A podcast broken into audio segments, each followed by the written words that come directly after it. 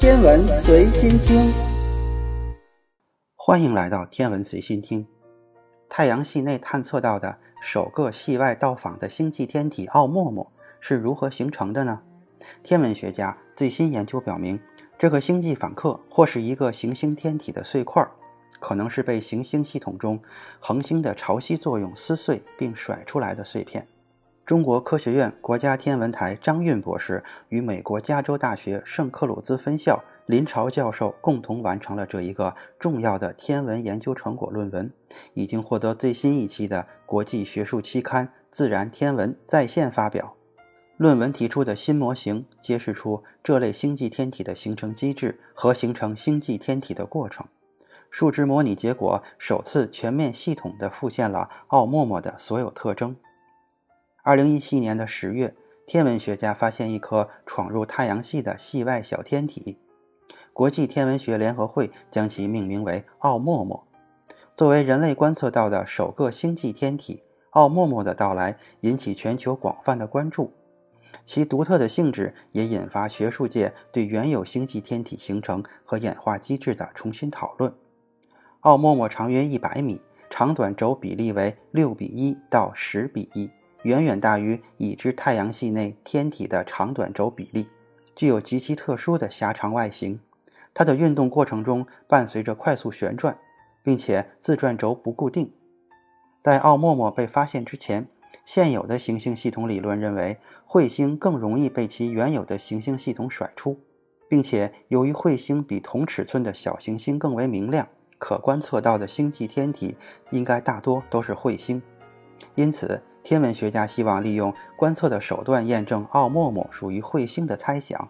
但是即便调用了几乎所有的天文望远镜，人们都没有发现它有向外喷射气体和尘埃的迹象，从而推测奥陌陌是一颗小行星，而并非是彗星。此外，由于奥陌陌的形状和非引力加速度的谜团之前一直没有解开，它的起源和成为星际天体的过程令天文学家们十分困惑。甚至有天文学家猜测，奥陌陌与外星生物的存在还有所关联。研究论文的第一作者和通讯作者张运介绍说，奥陌陌的光谱性质显示，它在原来的行星系统中曾经受到恒星的强烈热辐射。这个特征可以通过近距离飞越恒星产生，而如此近距离的接触可能使得奥陌陌的母体被恒星的潮汐作用撕裂，并将奥陌陌甩出原系统。正是这一个最平凡的性质，启发了我们着手研究潮汐撕裂星际天体形成的理论。通过使用超级计算机对天体近距离飞越恒星过程中的结构和热力学演化展开高分辨率的数值模拟研究，发现恒星的潮汐力会将天体撕碎成许多的细长型碎片，同时潮汐作用可使部分碎片的速度增大至超过恒星的逃逸速度，使它们成为星际天体。这些碎片具有翻滚、旋转的特征，长短轴的比例大多高于五比一，有些甚至能够高于十比一。在潮汐撕碎过程中，这些碎片的表面因恒星炽热的灼烤而融化。当远离恒星时，融化的表面重新凝结，使得碎片的整体结构具有很强的粘结力，从而可以维持所形成的细长形状的结构稳定性。恒星的热辐射同时也会加热这些碎片的内部，使得它们体内的可挥发性气体，比如一氧化碳等等，大量消耗殆尽。因此，它们的光谱性质具有小行星的特征，并失去了明显的彗星活动表现。同时，热力学分析显示，一些升华温度较高的可挥发性物质能够在地下数十厘米处保存完好。在奥陌陌的太阳系短途旅行中。有些剩余的水冰可被太阳的热辐射激活喷发，提供了所观测到的非引力的加速度。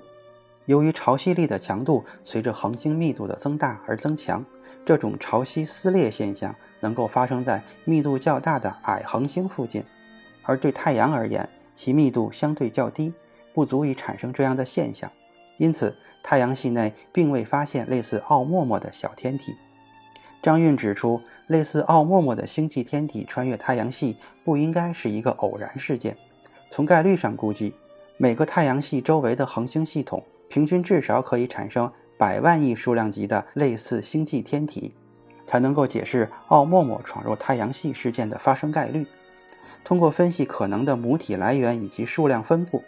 天文学家发现，从数千米直径的彗星到地球大小的行星，均有可能是奥陌陌星际天体在被潮汐撕碎甩出前的母体所产生的星际天体数量，恰好可以解释奥陌陌的出现概率。随着中国和国际上各个巡天望远镜的建设和投入使用，未来将会在太阳系内发现更多的星际天体。届时，天文学家将会更深入地了解这些天体的性质，对星际天体的数量有着更精确的评估。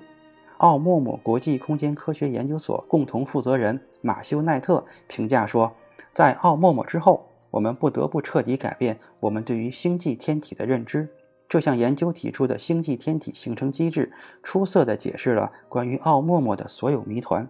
我们期待在未来的几年内发现新的星际天体。”看看它们是否具有类似奥陌陌的性质，将是非常有趣的。如果是这样，则可能表明这个机制描述的过程是普遍的。耶鲁大学天文系教授格雷格里·拉夫林表示，这项研究非常巧妙地运用了行星系统演化过程的普遍现象，解释了奥陌陌所有的特征，显示了星际间物质扩散的高效性，为人类理解行星系统的形成和演化提供了关键的线索。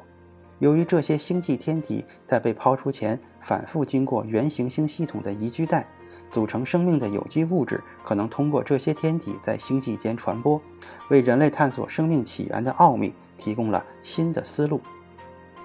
今天的天文随心听就是这些，咱们下次再见。